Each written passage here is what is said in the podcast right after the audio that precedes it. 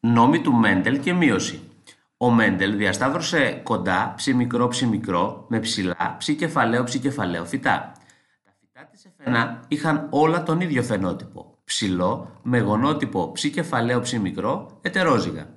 Βγαίνει λοιπόν το συμπέρασμα ότι όλα τα άτομα της εφένα γενιάς είναι φαινοτυπικά όμοια. Στη συνέχεια διασταύρωσε τα φυτά της εφένα μεταξύ τους. Από τη διασταύρωση προκύπτουν άτομα ψ κεφαλαίο ψ κεφαλαίο, ψ κεφαλαίο ψ μικρό και ψ μικρό ψ μικρό.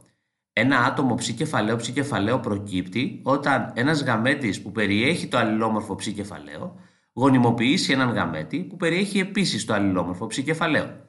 Ένα ψ μικρό ψ μικρό φυτό προκύπτει όταν ένας ψ γαμέτης γονιμοποιήσει έναν ψ μικρό γαμέτη και ένα ψ κεφαλαίο ψ μικρό άτομο προκύπτει από συνδυασμό ενός ψ κεφαλαίου με έναν ψ μικρό γαμέτη. Επειδή οι δύο από τους τέσσερις δυνατούς συνδυασμούς γαμετών παράγουν ένα ετερόζυγο άτομο, ενώ οι υπόλοιποι συνδυασμοί δίνουν ένα ομόζυγο επικρατές και ένα ομόζυγο υπολοιπόμενο, η γονοτυπική αναλογία από μία διασταύρωση μονοϊβριδισμού δύο ατόμων της εφένα είναι ένα ψ κεφαλαίο ψ κεφαλαίο, δύο ψ κεφαλαίο ψ μικρό, ένα ψ μικρό ψ μικρό. Η αντίστοιχη φαινοτυπική αναλογία είναι 3 ψηλά προς ένα κοντό, δηλαδή 3 προς 1. Αυτές οι αναλογίες υπολογίζονται εύκολα με τη δημιουργία του τετραγώνου του Πάνετ.